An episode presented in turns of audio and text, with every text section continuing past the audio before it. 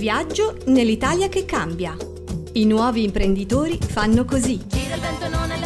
Benvenuti radioascoltatori a Viaggio nell'Italia che cambia. Nuova puntata, sapete che Viaggio nell'Italia che cambia è questa trasmissione di un radio che si occupa di andare a scovare, trovare eh, persone, associazioni, onlus che eh, stanno lavorando per l'Italia, stanno cercando di cambiare qualcosa in, eh, soprattutto per quanto riguarda poi il, la comunicazione che noi abbiamo sempre via tv, che è quest'Italia che invece è in crisi, ma c'è poi tutta una, una serie di persone, di italiani che invece stanno lavorando per poter tornare su in alto e sapete che lo facciamo sempre questa trasmissione con Francesco Bevilacqua. Ciao Francesco. Ciao, buongiorno. Qua. E oggi abbiamo con noi Michele Dotti. Ciao Michele. Buongiorno, buongiorno a tutti. Ecco qua. Io adesso piano piano sapete che faccio il moderatore, quindi piano piano me ne vado e lascio parlare voi due, Francesco e Michele, così potete tranquillamente chiacchierare. Sì, grazie Paolo. Okay. Ehm, allora, nel introdurre Michele, io trovo le stesse difficoltà da un certo punto di vista che abbiamo avuto l'altro giorno quando abbiamo parlato con eh, Luca Vanetiello, ah, nel senso okay. che fa talmente tante cose e talmente tanti ambiti anche differenti che è, veramente difficile dire ehm, cosa fa. Allora, ehm, tu Michele, diciamo che dal punto di vista professionale mh, potremmo definirti un uh, educatore, quindi eh, lavori molto con, con i giovani, eh, però sei anche attivista del mondo diciamo, del, della cooperazione internazionale e sei anche mh, autore, attore teatrale perché hai uno spettacolo che porti in giro per tutta Italia, quindi diciamo, ah. comincia a introdurci e a introdurti. Ecco. sì, detta così effettivamente sembra troppo, fa venire molto sì, la metà sarebbe già troppo, ma al di là della quantità no, sembra troppo come varietà, in realtà la cosa ha un, ha, ha un senso, nel senso che fa parte di un percorso io ho studiato a Bologna Scienze dell'Educazione, sono educatore e mi piace un sacco, è un mestiere che amo tanto. Faccio quasi 300 incontri all'anno e devo dire mi diverto anche un sacco con i ragazzi, non solo attività con i ragazzi ma anche con, con, gli adulti, con i corsi di formazione per, per educatori, per insegnanti, per mediatori culturali, per genitori, più tutti gli incontri pubblici ma ecco, in parallelo a questo percorso di studi a Bologna, sempre educazione, ho eh, maturato tutta l'esperienza di volontariato con l'associazione Manitese in Africa, sono stato più di 20 volte in Africa per seguire processi di cooperazione, è stata un'esperienza davvero meravigliosa, straordinaria, mi ha portato a scoprire persone stupende, realtà, associazioni, comitati e mi ha fatto capire soprattutto che l'impegno porta dei frutti, cioè io dai nostri fratelli africani ho capito che il cambiamento è possibile perché l'ho visto, sono testimone oculare, non ho bisogno di un atto di fede, ho visto cancellare la fame, la sete, l'analfabetismo da intere comunità con centinaia e centinaia di migliaia di persone.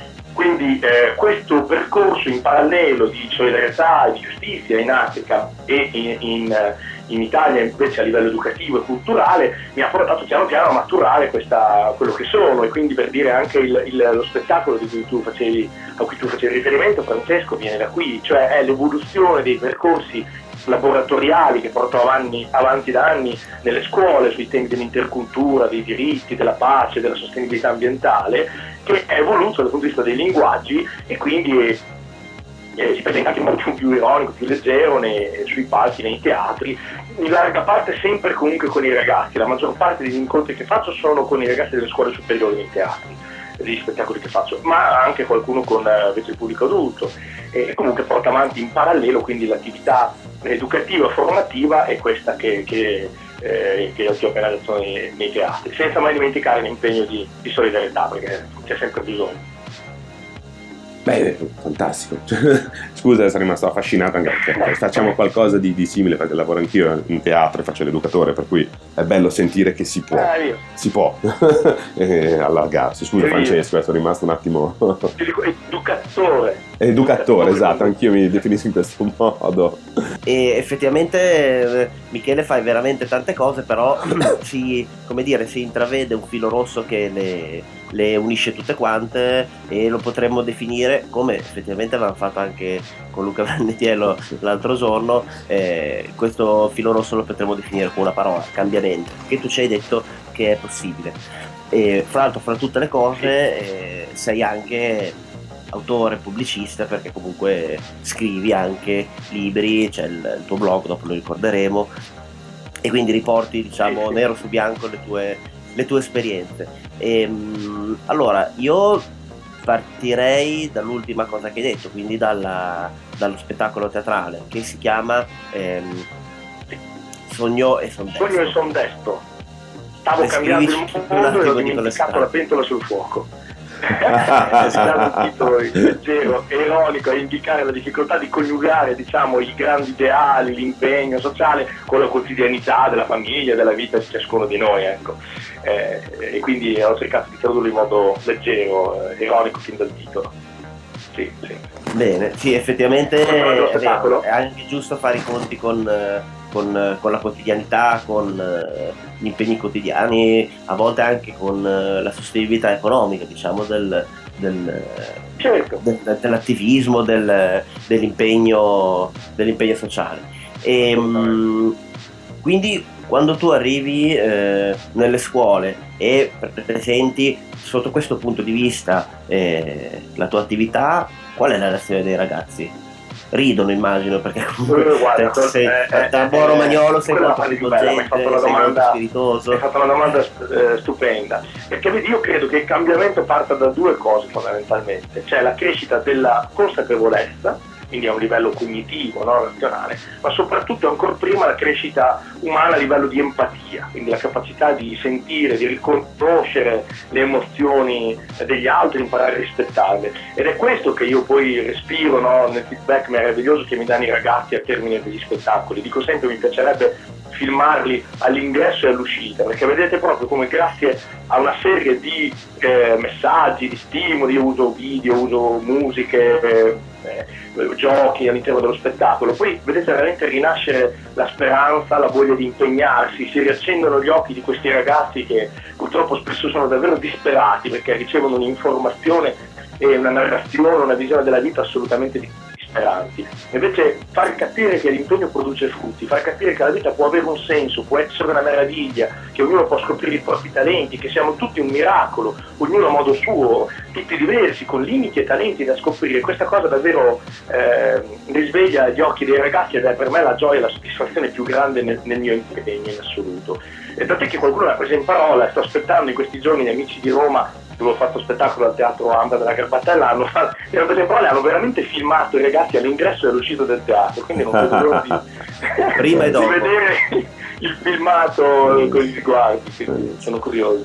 Sì, comunque è un'esperienza bellissima, spero di poterla continuare perché veramente mi sta dando tanto e, ed è bello vedere come centinaia di ragazzi poi escono con una gran voglia di fare e di impegnarsi. Perché in realtà tutti i valori, cioè, io credo che i valori della della libertà, della giustizia, della pace, della fraternità, siano nel cuore di ogni essere umano, sono proprio eh, innati. Io spesso mostro nello spettacolo il video Esperimento Comparte, invito ad andarlo a vedere su, su YouTube. Esperimento Comparte, è una meraviglia, ci mostra come questi valori facciano proprio parte dell'animo umano. Quindi, come dire, castrarli è una violenza non soltanto agli altri, ma anzitutto a se stessi. Noi purtroppo eh, siamo eredi diciamo, degli antichi romani, quali avevano capito benissimo come fare a vincere le guerre, avevano capito che per essere guerrieri invincibili eh, occorreva essere spietati. L'unico modo per essere spietati era educare eh, castrando l'empatia, eh, perché chi prova eh, pietà, emozioni, riconosce le emozioni de- delle altre persone non potrà mai essere eh, un guerriero spietato. E questa cosa, molto efficace dal punto di vista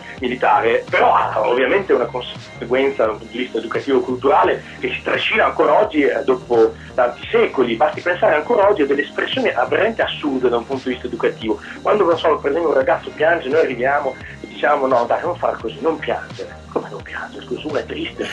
Cioè, non solo naturale ma anche certo. salutare, è l'unico modo per dissolvere certo, il dolore. Certo. Cioè, perché non dobbiamo riconoscere il diritto alle emozioni? È una cosa... Eh, abominevole. Ecco, invece io credo che dovremmo proprio fare questo, cioè ripartire da, dal riconoscimento del diritto a sognare, del diritto a vivere ed esprimere liberamente le proprie emozioni senza timore di essere giudicati.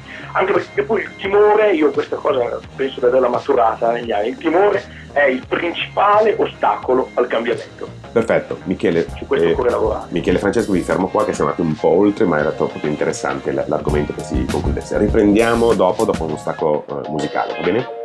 A dopo. Sì.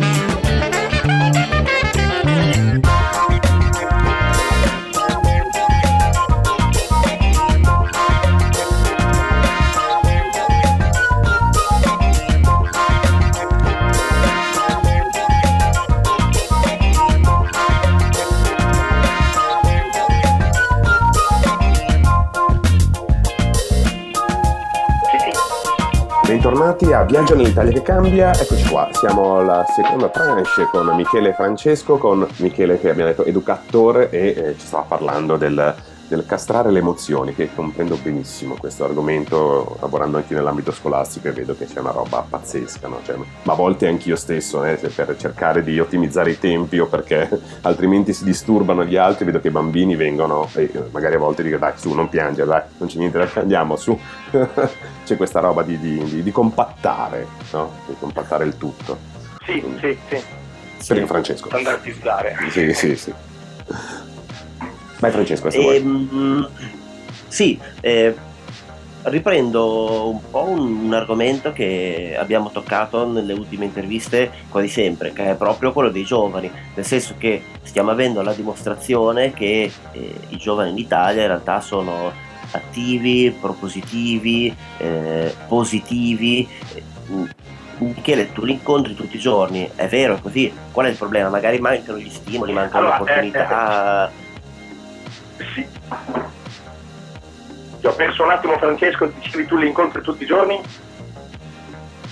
Eh, sì, volevo sapere qual era, ma, qual è magari il, come si fa secondo te ad attivarli? È, perché loro probabilmente aspettano solamente un input da parte nostra, a volte non ricevendolo sono loro stessi che si propongono. E come, come bisogna prenderli per farli diventare i motori di questo cambiamento? Ok, sì, allora intanto una, una, precisazione, non che sono così, possono essere, possono diventare, questo è vero, eh, pieni di eh, eh promotori del cambiamento, pieni di entusiasmo, di energie, se appunto si sa come dire, risvegliarli, si sa riaccendere in loro la, la speranza e la voglia di vivere e, certo. di, e di, migliorare il mondo. Eh, quindi rispondendo alla tua domanda su come è possibile fare questo, io credo che il punto fondamentale stia nel fare leva sulla creatività sulla creatività e anche sul, sul divertimento, sulla parte ludica, sul gioco, sul, su quello stupore, quella meraviglia che noi da bambini abbiamo tutti quanti sperimentato quando esploravamo il mondo senza timori e senza confini. Eh, un po' alla volta rischiamo con gli anni, no, tutti quanti, di vedere soffocare questa, uh, questa, creatività se non ci lavoriamo sopra e di vedere spegnere quello stupore e quella meraviglia. Se riusciamo invece a riattivarlo, io penso ad esempio a tutto il lavoro straordinario che fatto, eh, viene fatto con la Fanteori, la teoria del divertimento. Ecco, questo ha dimostrato una straordinaria efficacia nel promuovere i, i, i cambiamenti, cioè facendo leva su eh, emozioni, sullo stupore, sulla meraviglia che ci possono riportare a, a, svegliare il bambino che dormiva dentro di noi. Se riusciamo a fare questo, persino con gli adulti, anche con gli anziani, si apre una finestra di attenzione e di disponibilità al cambiamento più forte dell'inerzia che di solito abbiamo eh, e che comunque ci pone di fronte alla difficoltà ovviamente di cambiare, di vincere le nostre abitudini, eh, ci costringe a scostare la ruggine diciamo, ecco, ma il piacere in quel caso supera la pigrizia, eh, lo stupore e la meraviglia sono più forti del timore del cambiamento. E allora bisogna ripartire da questo, quindi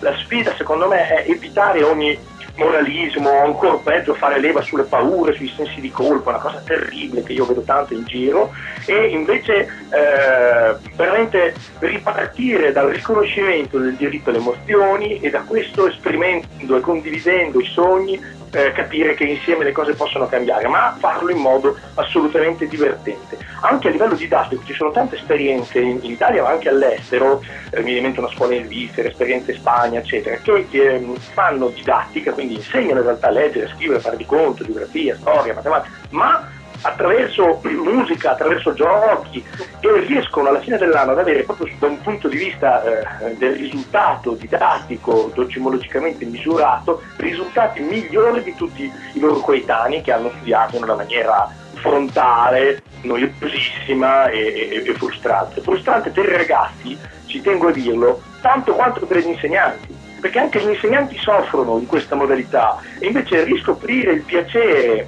di eh, studiare, di contaminarsi, di scoprire insieme la realtà, rende l'apprendimento eh, interessante, divertente, non solo per i ragazzi, ma anche per gli insegnanti o per i genitori, per gli educatori, per i mediatori, per chiunque stia dentro alla relazione. In una scuola che nega la relazione e, eh, è una scuola che eh, viola i principi fondamentali dell'educazione. Educare deriva, io lo ricordo sempre dal latino ex ducere, che significa tirare fuori, ex ducere tirare fuori il meglio ovviamente di quello che c'è dentro ai ragazzi. Noi spesso l'abbiamo trasformato nel suo esatto opposto, cioè mettere dentro, riempire di nozioni, conoscenze, certo. per carità, è importante, ma non basta, non basta, perché se non riusciamo a risvegliare l'attenzione, la curiosità, la voglia di scoprire, è quello che poi ha sempre alimentato la scienza da secoli e millenni.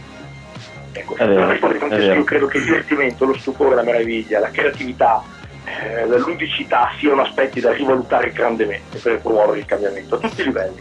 Perfettamente d'accordo. Vi fermo qua visto che c'è stato questo attimo di pausa, così lanciamo il secondo stacco musicale di Lula Freddy e poi ritorniamo a riprendere questo discorso. A fra poco. Never forget, let it flow, wine like Mr. Magic, yeah.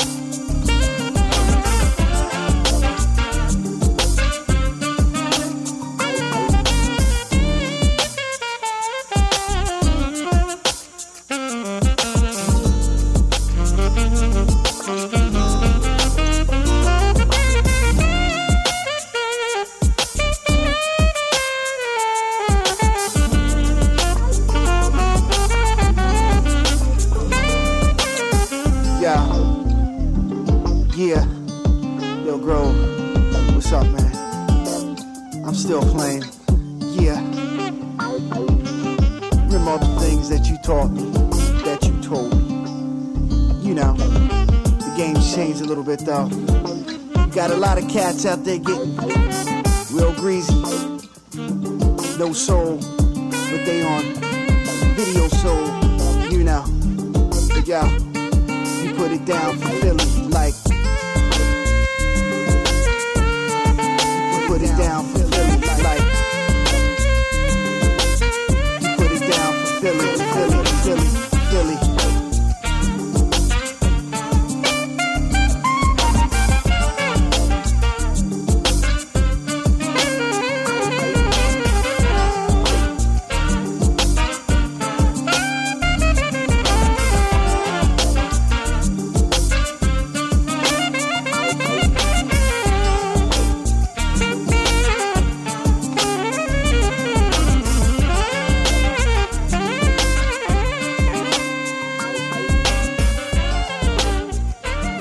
Bentornati sulle frequenze web di New Life Radio e siamo qua con eh, Michele Dotti e con Francesco e, e continuiamo questa bellissima conversazione, stavamo parlando di educare eh, i ragazzi che è fondamentale per il cambiamento. Sì, è vero, è vero, molto- era molto interessante il, il- il discorso di Michele. Anch'io trovo che certe volte nel rapportarsi al eh, processo, diciamo, eh, educativo di apprendimento, e questa è una considerazione che faccio anche sulla base della mia esperienza, cioè mi ricordo quando avevo 16-17 anni e andavo a scuola, ci sia quasi una diffusa isteria, sia da parte di, eh, dei giovani, quindi di chi deve apprendere, sia da parte degli insegnanti, degli educatori, quindi da parte di chi deve eh, insegnare.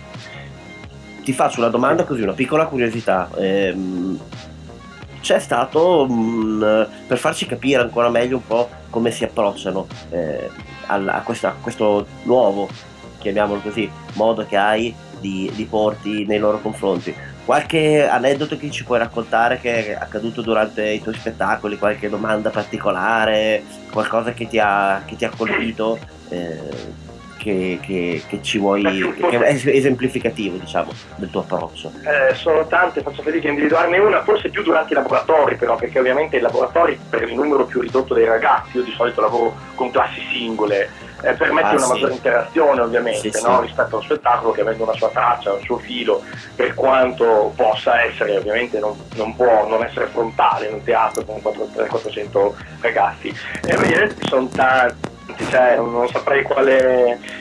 La cosa più bella secondo me è vedere che in un primo momento gli insegnanti, specialmente quelli che non mi conoscono, rimangono battezzati dalle modalità, dalle metodologie partecipative che metto in campo. Metodologie che poi io ho preso un po' da tutto il mondo, eh, sono molto legato alla, alla- alla- alla pedagogia di Paolo Freire, grandissimo educatore rivoluzionario brasiliano, no? e quindi metto in campo delle metodologie che hanno- partono dalla fiducia nella capacità dei ragazzi di eh, eh, riflettere, analizzare e eh, trovare soluzioni ai problemi. È una, è una modalità straordinaria, la tela del ragno su cui scrissi anche qualche anno fa un libro. E la cosa bella è vedere proprio lo stupore degli insegnanti qua che mi dicono, Michele, ma cosa stai facendo? Quasi a dire, ma tanto questi ragazzi non, non ce la possono fare, è una generazione bruciata, quasi che il loro cuore, il loro cervello possa arrivare solo alla PlayStation o alla Nintendo. Io invece mi diverto nel vedere come poco dopo un'ora o due gli insegnanti rimangono stupiti e dicono ma però questi ragazzi mi hanno stupito, hanno fatto cose meravigliose. Io dico ma non non abbiamo mai, avete mai provato a dare loro un attimo di fiducia, eh, eh, tempo per riflettere, per confrontarsi.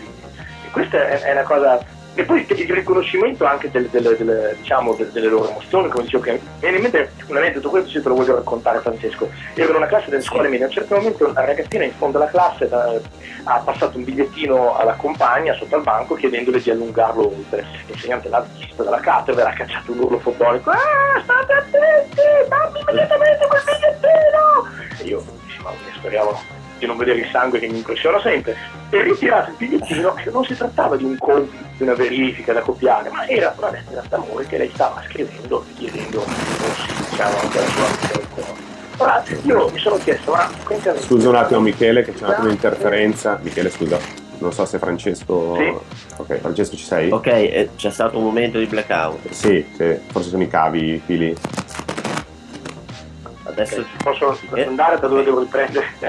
no, dicevi appunto che era una lettera d'amore, ok, vai. Sì, una lettera d'amore cioè, che, che, che, lei stava allungando, aveva scritto chiede, sulla quale chiedeva diciamo, alla sua amica del cuore diciamo, no, un confronto e invece viene sgridata, la mia, lei viene sgridata mentre sta facendo la cosa più importante del mondo. Io pensavo, ma guarda che le stesse cose stavo facendo laboratorio sull'intercultura, io lo potrei ripetere anche 5, fra 5 minuti, invece lei è respirata in quel momento. Se io avessi saputo che lei è respirata avrei immediatamente interrotto le lezioni e avrei detto ragazzi, fate, vede, non ci troviamo, l'aspettiamo, la nostra compagna, abbia finito. Pensate se avessero interrotto Montale Verlaine, Rimbaud, Mallarmé nel momento di ispirazione, ma com'è possibile disconoscere a tal punto il, il, il, il valore delle emozioni? Ecco. E questa cosa io capisco che l'insegnante non riceva una lettera d'amore da più di vent'anni, quindi possa anche essere gelosa, ma questo è un altro discorso. Io credo che noi da quello dobbiamo ripartire, perché se non abbiamo il riconoscimento delle emozioni, se non abbiamo la fiducia nella capacità dei ragazzi di analizzare il proprio contesto, certo fornendo loro strumenti, dando loro informazioni, quello sicuramente, andando soprattutto a smontare tutta la narrazione fatta di pregiudizi, di stereotipi, di pessimismo che la, la TV eh, vomita addosso ai nostri ragazzi, producendo un senso di, di, impotenza, di rassegnazione, di disillusione che li fa vivere male perché pensano che sia tutto inutile. Ecco, fare riscoprire ai ragazzi il piacere dell'impegno, della relazione, la magia che ci può essere in questo, beh, è, è, è davvero una, una una gioia che non apprezza, insomma. Okay. Penso che da questo corre. Certo. Sì. Michele, scusa Francesco, il mio intervento perché come dicevo faccio l'educatore ancora io a scuola, ma in un caso del genere c'è sempre un fruscio, non so se sono i capi di qualcuno. ok, eh, in un caso del genere, Michele, tu intervieni sulla maestra e dice la maestra no, ma cosa sta facendo? Perché mi capita cose del genere e io mi sento in imbarazzo perché vorrebbe dire mettere in cattiva luce in quel caso la maestra? Cioè, dove sta? Cioè, tu rischi, sì, te la rischi allora, o vai eh, dopo magari? La coerenza io credo che dobbiamo applicare nei confronti dell'insegnante ciò che diciamo anche nei confronti eh, del, degli okay. alunni. Se diciamo che l'unico modo di educare è una pedagogia eh, eh, non giudicante, giusto? Sì. La, la famosa epochea, sì. la sospensione del giudizio, io credo che dobbiamo praticare lo stesso anche nei confronti degli insegnanti. Quindi non certo giudicarla, metterla in ridicolo ma magari con una battuta in modo ironico, leggero, far capire che okay. può anche essere una visione altra. Certo. Questo secondo me è importante. Scusa, scusa Francesco, eh, ma era una curiosità per oh, capire. Figurati. Anche noi cerchiamo di applicare diciamo, creatività nella, nella, discussione, ognuno interviene quando si sente ispirato. e, ehm, allora, proviamo un po' a cambiare, a cambiare argomento e andiamo, mm, andiamo, a parlare un attimo di, del, del, tuo impegno nel mondo della cooperazione internazionale, che è chiaramente collegato a tuo, alla, diciamo, al tuo, alla tua professione di, di educatore, è collegato anche, forse non è immediato il, il legame, però con il cambiamento qui in Italia, perché si tratta innanzitutto di un nuovo modo di concepire ehm, i rapporti economici, sociali che noi cerchiamo ehm, di, che voi chiaramente attraverso la vostra attività cercate anche qua di ehm, insegnare a chi, chi ne bisogno. E poi comunque anche una consapevolezza interiore, personale, un percorso di crescita. Eh, molto interessante, anche io ho avuto certo. modo di fare qualche piccola esperienza di volontariato internazionale e devo dire che è veramente, è veramente profonda di quelle che cambiano la vita. Descrivici un attimo la tua attività sì, sì. più nel dettaglio. Ma io la, la, mia, la mia esperienza di cooperazione è legata all'ONG Manitese, che ho nel cuore e con cui ho fatto più di vent'anni di impegno volontario. Manitese è una ONG storica che non ha cooperanti, prima cosa quindi sostiene i percorsi endogeni nati dalla società civile locale, associazioni, movimenti, comitati, cooperative, gruppi di villaggio che si stanno impegnando per cambiare le cose e quindi è un appoggio alle realtà di attivismo locale. Questo è un punto fondamentale perché io credo che i, co- i cooperanti, per quanto possano impegnarsi con tutta la, la buona fede, spesso rischiano di produrre danni plurale perché involontariamente sono comunque portatori di una visione del mondo, è una sorta di colonizzazione dell'immaginario attraverso la modalità di impostazione di progetti che spesso nascono a tavolino in Europa, poi ci si chiede come mai non funzionano in Africa. Invece, o in Africa o in Asia, in America Latina, insomma. E invece quando i progetti nascono dalla popolazione che legge la propria realtà, eh, immagina un futuro diverso, desiderabile, inizia a impegnarsi in maniera cooperativa, condivisa per realizzarlo, io ho visto più dei, dei, dei cantieri con 500-600 persone contemporaneamente impegnate nel, so, nella riforestazione piuttosto che nella costruzione di dighetti antirosive per migliorare la qualità del suolo. Cioè sono progetti tra l'altro a costo praticamente zero, eh, replicabili, nati nella società civile locale. Il nostro è un appoggio economico, tecnico, di competenze, ma eh, si inserisce in un percorso di progettualità concepita e gestita dalla popolazione locale. In questo modo c'è un, un empowerment, una crescita delle competenze, una, ridis- una ridiscussione dei, dei, ruoli all'interno della comunità per quanto riguarda so, la prospettiva di genere, il rapporto tra giovani e anziani. Quindi alla fine quello che rimane non è soltanto il progetto, ma è il frutto anche di questo processo di dialogo, di confronto. Io devo dire ho imparato davvero dalla, da, da, dagli amici africani il valore della parola. È vero, ho scritto tanti libri, una dozzina, però se faccio quasi 300 incontri all'anno è perché dall'Africa ho capito la forza della parola, del confronto, della pazienza. C'è un detto in Africa che dice sedersi a discutere non coltiva i campi, però risolve i problemi. Io credo che oggi sì. abbiamo bisogno di risolvere soprattutto dei sì. problemi, non abbiamo bisogno di cioè, coltivare campi nel senso di crescere ulteriormente, anzi si parla non a caso di decrescita, cioè eh, abbiamo già fin troppo consumi, un impatto troppo grande sul pianeta, non è quello. Noi dobbiamo eh, eh, negoziare, dobbiamo discutere, dobbiamo confrontarci, dobbiamo immaginare un futuro diverso e costruirlo insieme. I percorsi in Africa sono stati questo, cioè io ho visto cambiare la vita di centinaia di migliaia di, persone con dei progetti semplicissimi, un pozzo, un mulino, progetti legati all'agricoltura, all'artigianato, all'allevamento, ai diritti delle donne, dei bambini, ma sempre concepiti e gestiti dalla popolazione locale, mai nati a tavolino e gestiti da cooperanti europei. Questa è una delle caratteristiche a cui tengo di più perché purtroppo non tutti lo danno per scontato, ci sono invece tante associazioni che ancora continuano a portare aiuti. Noi lavoriamo per promuovere autonomia in modo che la popolazione sia autosufficiente non soltanto dal punto di vista alimentare, che comunque non è poco, e idrico, ma anche economico, e quindi che poi possa mandare i figli a scuola, possa creare nuove economie alternative, fondate sui valori di quella popolazione, che non è individualista, io parlo ovviamente dell'Africa dell'esperienza che ho avuto, ma è, una visione sempre cooperativa, condivisa. Ecco. Eh, la forza della cooperazione è un qualcosa che io davvero ho imparato fortemente dai, dai fratelli africani, è un'esperienza ricchissima su un piano eh, umano e, e, culturale. Dico sempre non andiamo a insegnare niente, andiamo a fare qualcosa. Bene. Fantastico. Francesco, Michele, vi fermo qua che mandiamo l'ultimo stacco musicale, poi entriamo nella fase finale e poi ci saluti, ok? A fra poco.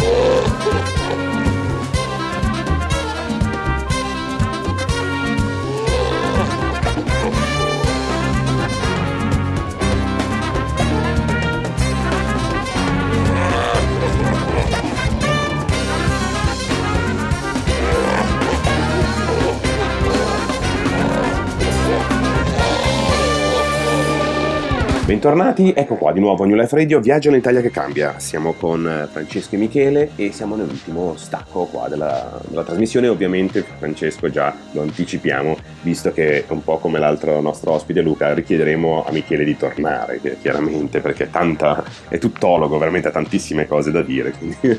Certo, assolutamente. Poi tutti in sì, ma, ehm, a me una cosa che piace molto di Michele sono eh, i titoli, gli slogan che si inventa, perché sono veramente ah, carini. Pure. Eh, esatto. E, beh, quello, del, quello, dello spettacolo teatrale è veramente, eh sì. è veramente bello. Vero, Un vero. altro che mi piace molto è Sbagliando non si impara, eh, che è uno dei, è il titolo di uno dei, dei, dei suoi libri, eh, Sì, che parla l'ultimo. di... Michele? Eh, beh, parla di, di cambiamento a tutti i livelli, cioè sociale, culturale, politico, economico, cioè ma, ehm, con una forte acce- accezione diciamo, educativa.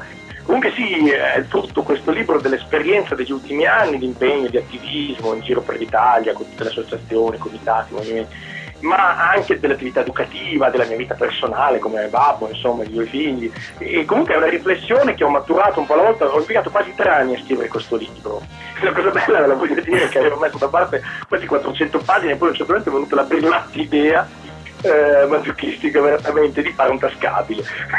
Quindi, Ok, va. Hai tagliato tre far quarti di quello tutto il materiale in, un- in- in- in un libretto. Però questo era un obiettivo ben preciso che mi ero dato perché sapevo che questo permetteva una maggiore divulgazione sia per il costo contenuto sia anche perché eh, non spaventa, è più abbordabile da tutti. Sì, la riflessione di Sbagliando non si impara è- è- è- è curiosa perché smonta appunto la- il famoso detto che ci hanno ripetuto fin da bambini che sbagliando si impara. Io dico, se fosse vero che sbagliando si impara, noi dovremmo essere tutti perfetti, nel senso che ormai abbiamo Certo. collezionato no, il, il- il menù completo degli errori, sia a livello Serio, individuale sia anche a livello collettivo, sociale.